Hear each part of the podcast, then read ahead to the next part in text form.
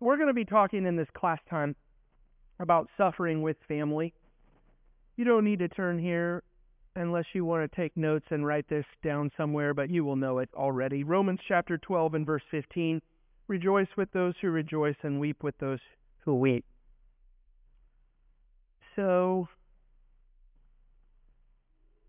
do you?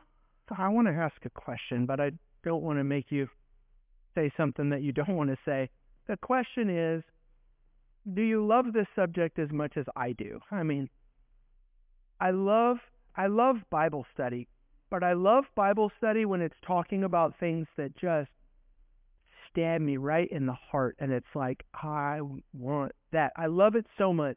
The family stuff, the unity, I've said it over and over again. You read about Acts chapter 2 and what the first church looked like and I think I want that. And cooperating together and I want people in my life who are going to help me and and just all of these things, the love, I want to love as Jesus loved me and I want to be loved by you as you, all of these things. It's just so nice. And especially when everything's clicking the way it's supposed to and and it's working the way it's supposed to. It's like, man, church, church family, it's just fun. It's fun and I love it and I want to be a part of it. It's just great. But here's the thing. Sometimes in family there's hurt, and that's when it's game day all of this other stuff is necessary and really nice. But when it's somebody's turn to suffer, um, we go. And this is one of those things that I'd like you to pay special attention to because failure in this lesson is not really an option. It is an option. People do it all of the time. And uh, you know, don't raise your hand on this one, but how many times have we heard somebody say, "My mom died and nobody called me," or or something like that, similar to that, and the the the the spiritual,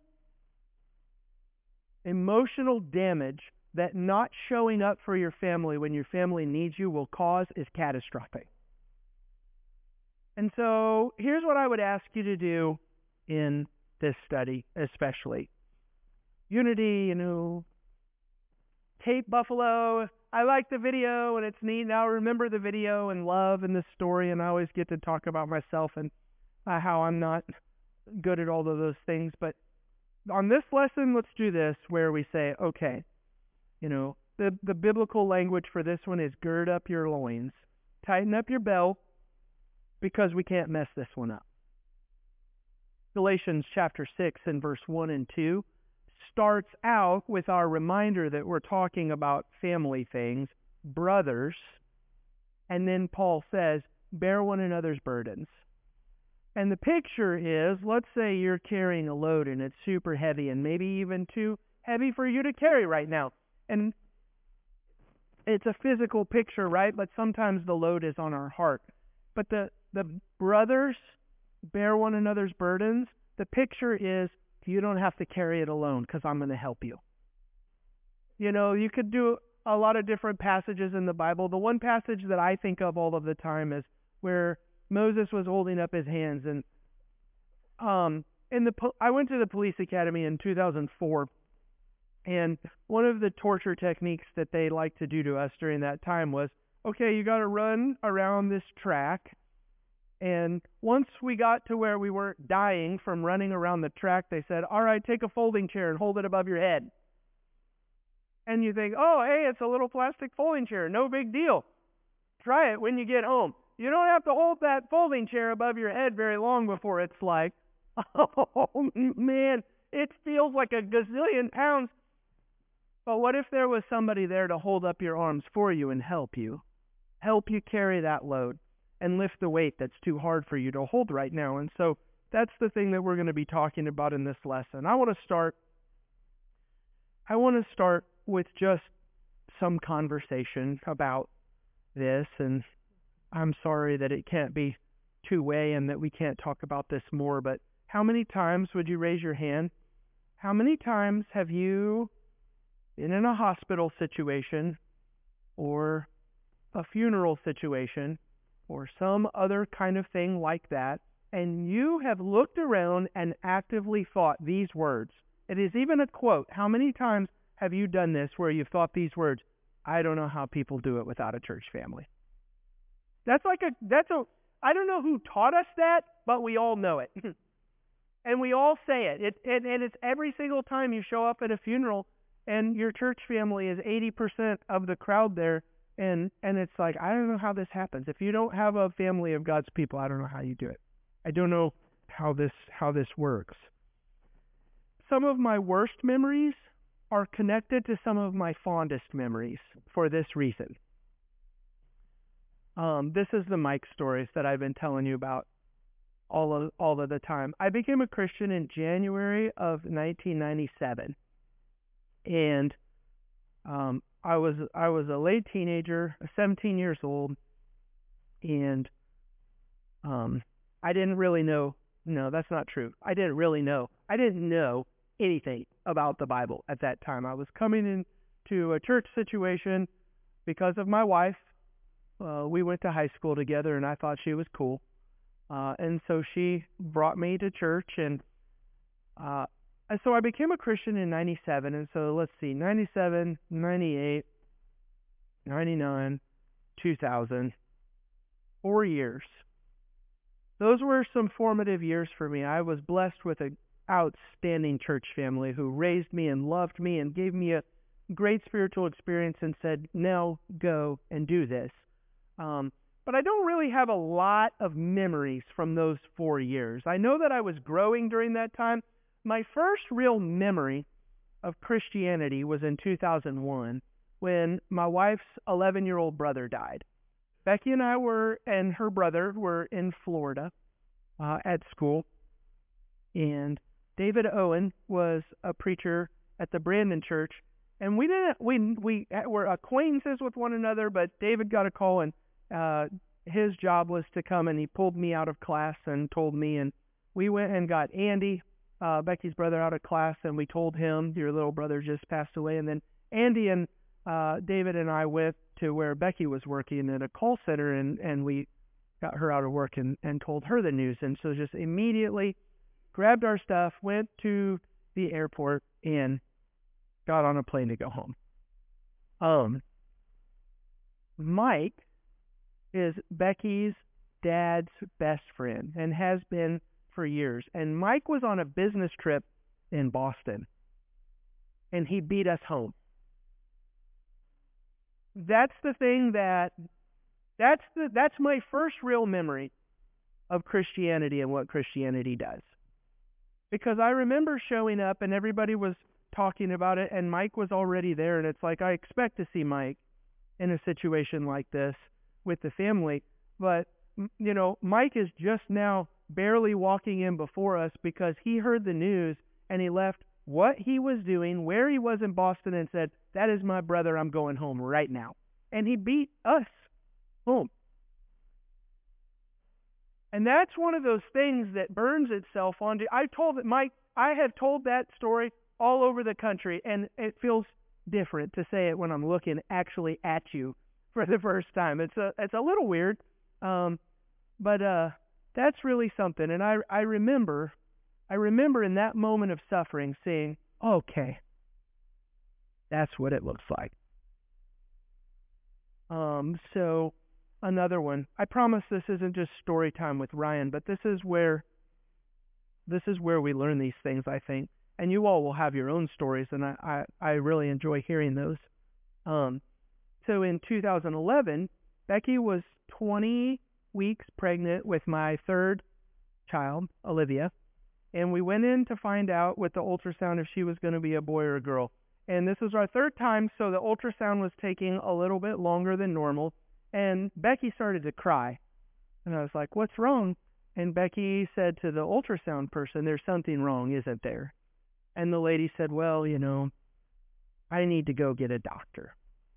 And the doctor comes back and takes a look, and she says, "It looks like your baby has spina bifida."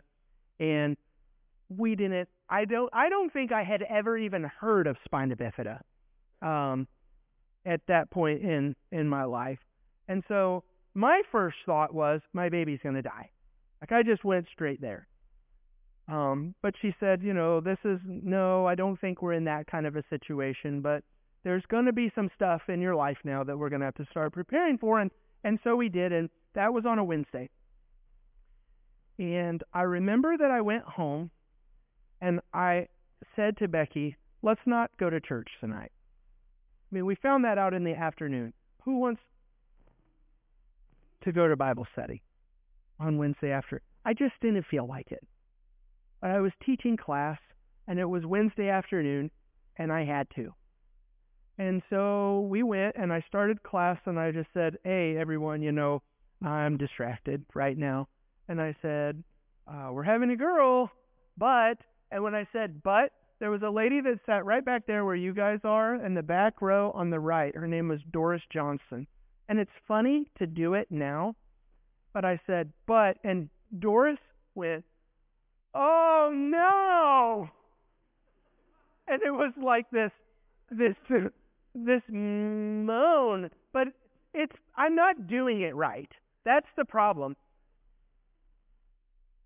It's burned into my head. I can hear it, and I know that it's not right when it comes out of my mouth because there was so much pain in that woman's sigh that she was actively feeling my pain. And Bible class was really short that night, and we all just were together. And it's like, man, I'm so glad that God gave me a family because the unity stuff and the love stuff and the cooperation stuff is great. But when you're suffering, that's game day. And that's when it's time to step up and be the thing that God called us to be. Turn in your Bibles to Hebrews chapter 10 with me, please. This is one of those passages, if you mark or under, underline or do anything in your Bible, you're definitely going to want to do that with this. I just love this passage. In Hebrews chapter 10, I'm going to start reading in verse 32 here in just a second. And uh, I, I, need to start with this. Um, in early Christianity, there are two groups of people who suffered for their faith. You will be familiar with the one called martyrs. A martyr is somebody who died because of their Christianity. But sometimes people just suffered, not just suffered. Some people did suffer, like they got fired from their jobs, they were tortured and abused, but they didn't die. And so those people are not called martyrs, those people are called confessors. It's not in the Bible, it's just a thing that you talk about with early Christianity.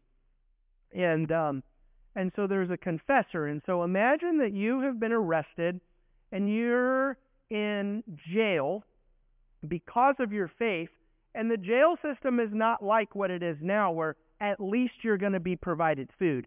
If you want to survive, well, let me read it to you. Here's a quote To survive in a Roman prison, a person had to depend on his family to bring him the necessities of food and clothing so that he could stay alive long enough to face his accusers. For the Christians, the church was their family. And so let's imagine that you are persecuted and suffering and maybe in jail because of your faith. It's our job to take care of that person. That's what Hebrews 10 is talking about. Hebrews chapter 10, starting in verse 32. But recall in former days when, after you were enlightened, you endured a hard struggle with sufferings, sometimes being publicly exposed to reproach and affliction. So, this is where I stop because this is where I start to just love this passage. Sometimes it's your turn to walk through the fire. Sometimes this happens to God's people. You are exposed to reproach and affliction, but listen to this. This is the one that's highlighted in my Bible. And sometimes being partners with those so treated. So sometimes it's your turn to walk through the fire. And when it is, it's my job to walk with you. To be a partner with you as you are being exposed to reproach and affliction. In verse 34, for you had compassion on those in prison. That's the thing that we were talking about. You joyfully accepted the plundering of your property since you knew that you yourselves had a better possession and an abiding one. That's probably enough, but if you turn over to chapter 13, since we're here in this text and you only have to turn right a couple of times, it's worth noticing that you see the same thing again in Hebrews chapter 13 and verse 3. Remember those who are in prison, and then this is what's highlighted. As though in prison with them. When it's your turn to suffer, my job is to be as if I'm suffering also. You, you're having a difficult time carrying your heavy load, and so you're not going to carry it by yourself. I'm going to be there. Brothers, bear one another's burdens. Uh, remember those who are in prison as though in prison with them, and those who are mistreated, since you also are in the body. We're all together one body, and so it's one of those things where if somebody comes up here and, and stomps on my toe, my toe hurts, but my whole body reacts. The pain is right there, but the rest of the body is like, that's our pain altogether. And that's the way that it is in the family of God's people. When suffering happens, we suffer together. And so I have two things for you. Number one, with suffering together. I don't know how to say this in a way that will hit as hard as it needs to hit. So I'll just say it and I'll ask you to please pay attention and let it hit you hard. When suffering happens, it's time to show up. It's not time for text messaging or phone calls. It's time to show up. There is there is no excuse or replacement for showing up.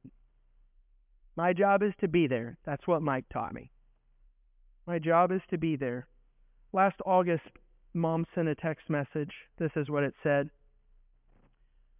Uh, it was this thing about daddy has esophageal cancer. And uh, this is the end of the text message. I just wanted to let you guys know, but I'm not ready to talk about it or see anyone. And so we got this text message, and my sister just immediately calls me and she says, What do I do? And I said, Go. I mean, she's 20 minutes away. I'm four hours away. It took me just a, a minute to get there. But she said, but mom didn't. Mom said she just wants some time and always go.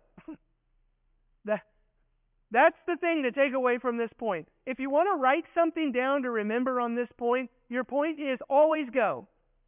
Show up.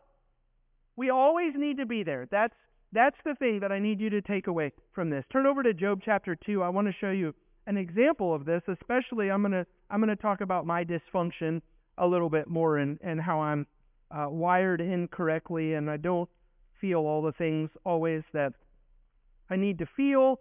And so it's kind of a joke with people who know me, especially, you know, in Bible class. We've been going through this Bible class at Ellisville, and people will tell us your example of when somebody showed up for you. And somebody will tell the example, and they are just sobbing and crying, and I do this. I don't know what to do right now. you know, like, and so even with my wife, God made one woman for me. And she's just perfect for me, and she does it too. You know, she'll get upset and she'll start crying, and I'm like, so I just, hey, cut. I'm sorry. Like, I don't know what to say. I feel your pain, but so if you're with me, on that, and you hear this thing about we need to show up for our hurting family without fail, and the, the idea is always go, always show up. If your response is my response and something like this, but I don't have any idea what I'm going to say, because that's my first reaction all the time. What, what am I supposed to do when I show up? This is your text. In Job chapter 2, and verses 11 through 13. Now, when Job's three friends heard that all this evil had happened, had come upon him, they came each from his own place. Uh, parentheses, they showed up when they needed to. Uh, they came each from his own place. Eliphaz the Temanite, Bildad the Shuhite, Zophar the Naamathite. They made an appointment together to come and to show him sympathy and comfort him. And when they saw him for from a distance, they did not recognize him, and they raised their voices and wept and they tore their robes and they sprinkled dust on their heads toward heaven. Do you know what that is? That is, I don't have the same affliction that you have, but I'm going to suffer with you. That's what you're reading about in that passage in verse 13. And they sat with him on the ground seven days and seven nights, and no one spoke a word to him, for they saw that his suffering was very great. And if you're familiar with the book of Job, this is the message. Show up. Always show up. But I don't know what I'm supposed to say. Your message from Job is they were still his friends until they opened their mouth. And so here's the lesson. I don't know what to say. Great. Just be there. That's the lesson. You just need to be there. And this is the thing that I really want you to get out of this lesson. We can't drop the ball on this one.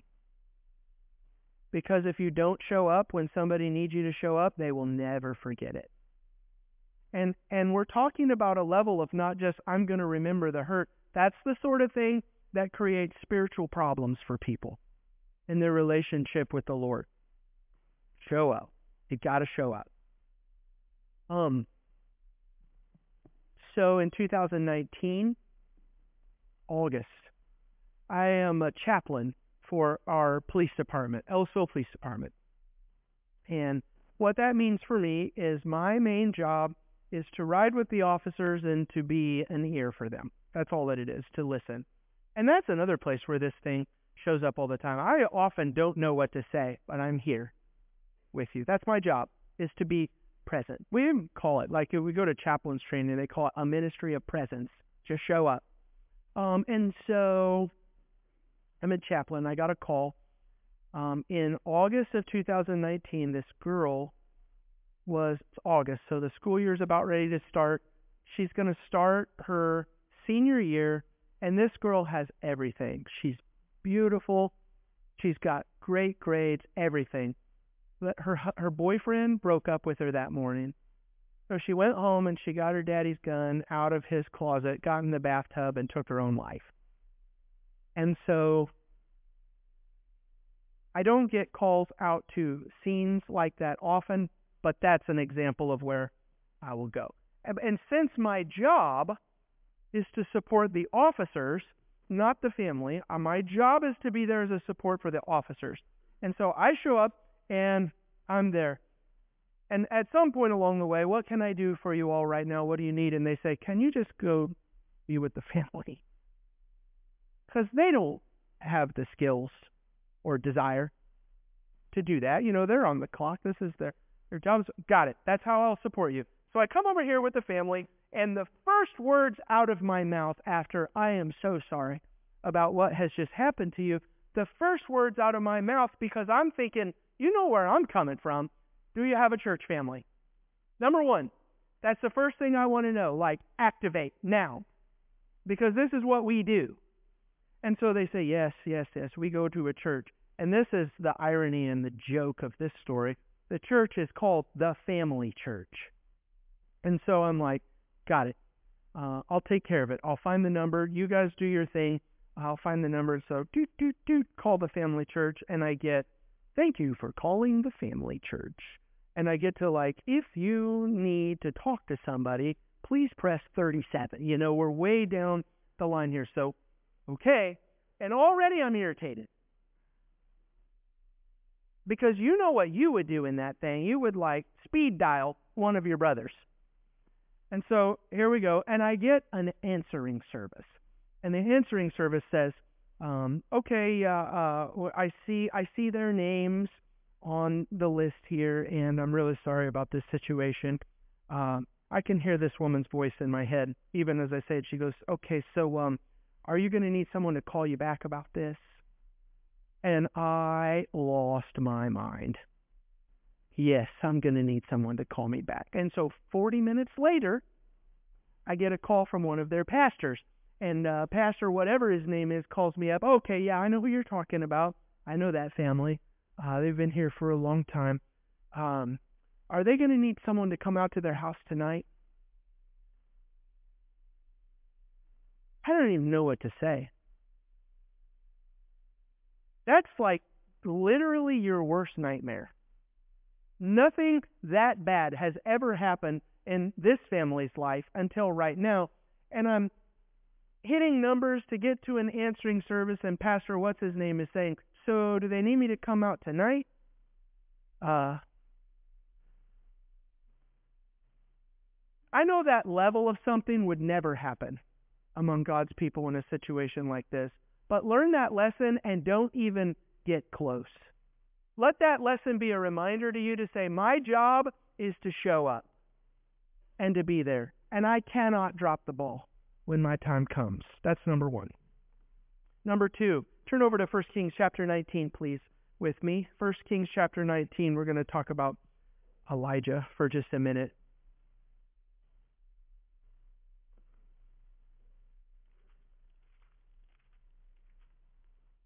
Number one, you need to show up. Number two, if you are a part of God's family and you're alone and you're suffering by yourself, you don't have to. That's not the way that it was designed to be. And so, you know, I'm suffering and I'm hurting and I'm doing it all by myself and I've got this heavy load and it's bearing down on my heart. It wasn't meant to be that way, that you do it by yourself. And so 1 Kings chapter 19 and verse 14, you have this story of Elijah, and I'm not going to read the whole setup. Uh, the setup is something like this. You know, Elijah's having the worst day of his life. Uh, God told him to deliver this message. He did it. And the most powerful people around him get mad about it and say, You're dead. And so he's literally running for his life. Like if he doesn't run and get out of there, he's going to be killed and, and he's tired and he's hungry. You want to talk about the burden on your heart? This guy's doing it right now. That's where we are with Elijah. 1 Kings chapter 19 and verse 14, Elijah says, I have been very zealous for the Lord, the God of hosts, for the people of Israel have forsaken your covenant. Um, that that's this, and you will probably know this feeling. You don't have to have the worst day of your life to know this feeling. What he said right there is, I feel like I'm all by myself.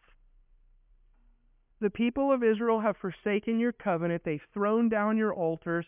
They've killed your prophets with the sword. And I, even I only, am left. And they seek my life to take it away. And so here's a guy who's hurting, and he's alone. Um, and I want you to notice what happens. I, I, I like to just jump down to the next section, but let's keep reading here, verse 15. The Lord said to him, Go return on your way to the wilderness of Damascus, and when you arrive, you shall anoint Hazael to be king over Syria, and Jehu the son of Nimshi you shall anoint to be king over Israel, and Elisha the son of Shaphat you shall anoint to be prophet in your place. And so in verse 19 on my page, there's like a gap in the text, and I have a heading, and the heading in the next section is the call of Elisha. And what I want to suggest to you is that that's not accidental. It's not accidental that five lines up on the page, Elisha, Elijah is experiencing the worst day of his life, and he feels like he's all by himself. And then your eyeballs skip down five lines, and you see God say, I'm going to give you a friend. I'm going to give you a partner. And you're not going to have to carry this load all by yourself. And then we won't do this, but if you flip through the next couple of pages, you're going to see God say, and here's another prophet, and here's another prophet, and here's another prophet, and here's another prophet. I'm all by myself. And God says, no, you're not. Or at least you don't have to be.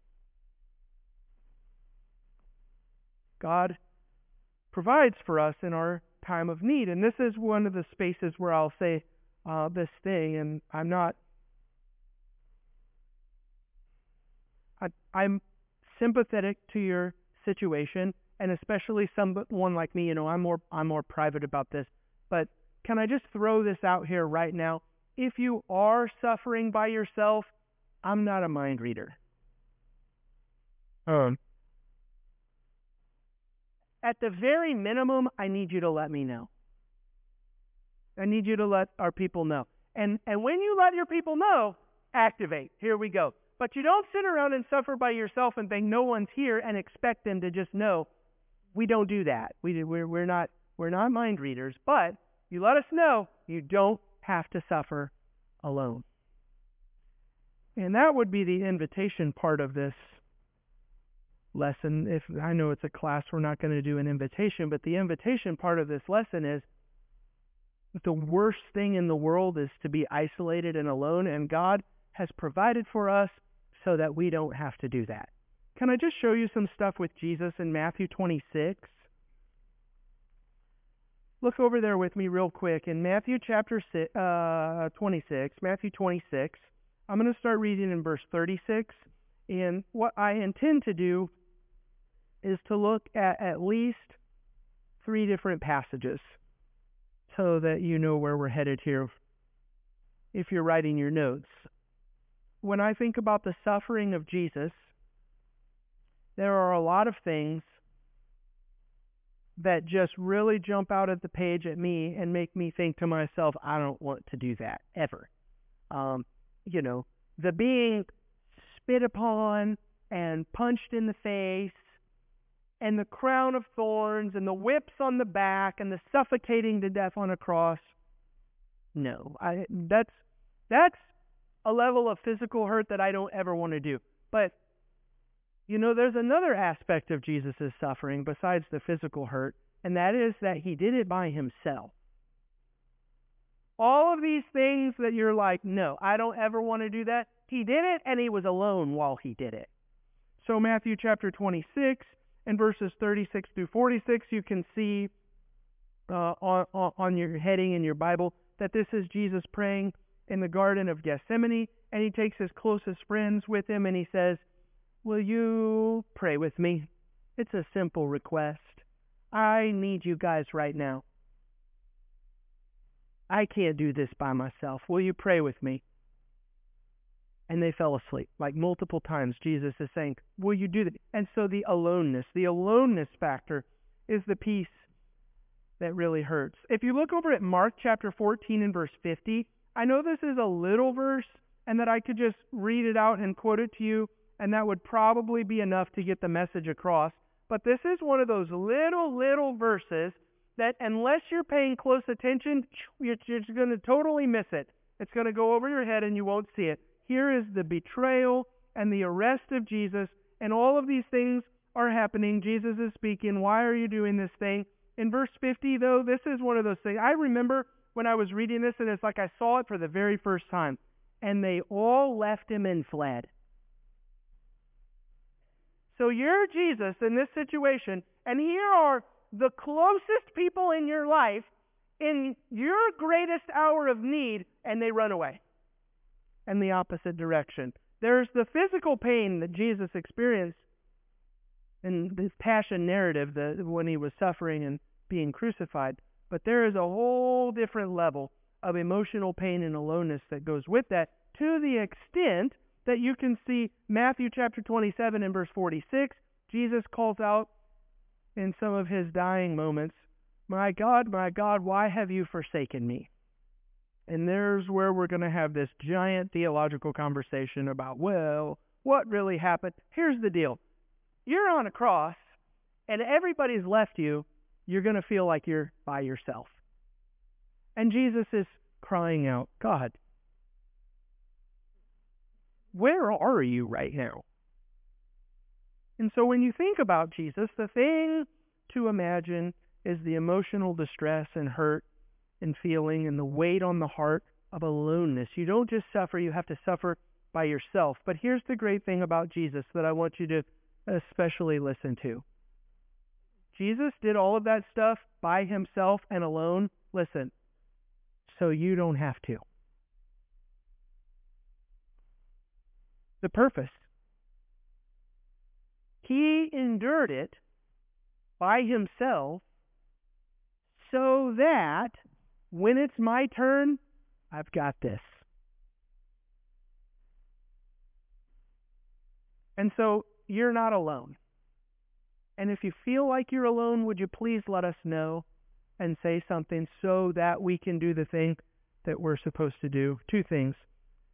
When suffering happens, activate, and if you're suffering by yourself, you don't have to. Thank you for connecting with us this morning. We're so thankful that you were able to do that. If you have questions, we'd love to have the opportunity to talk to you.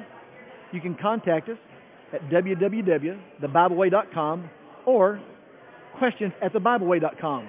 Questions at thebibleway.com. We'd love to have you in person. Come if you can. But thank you for connecting with us.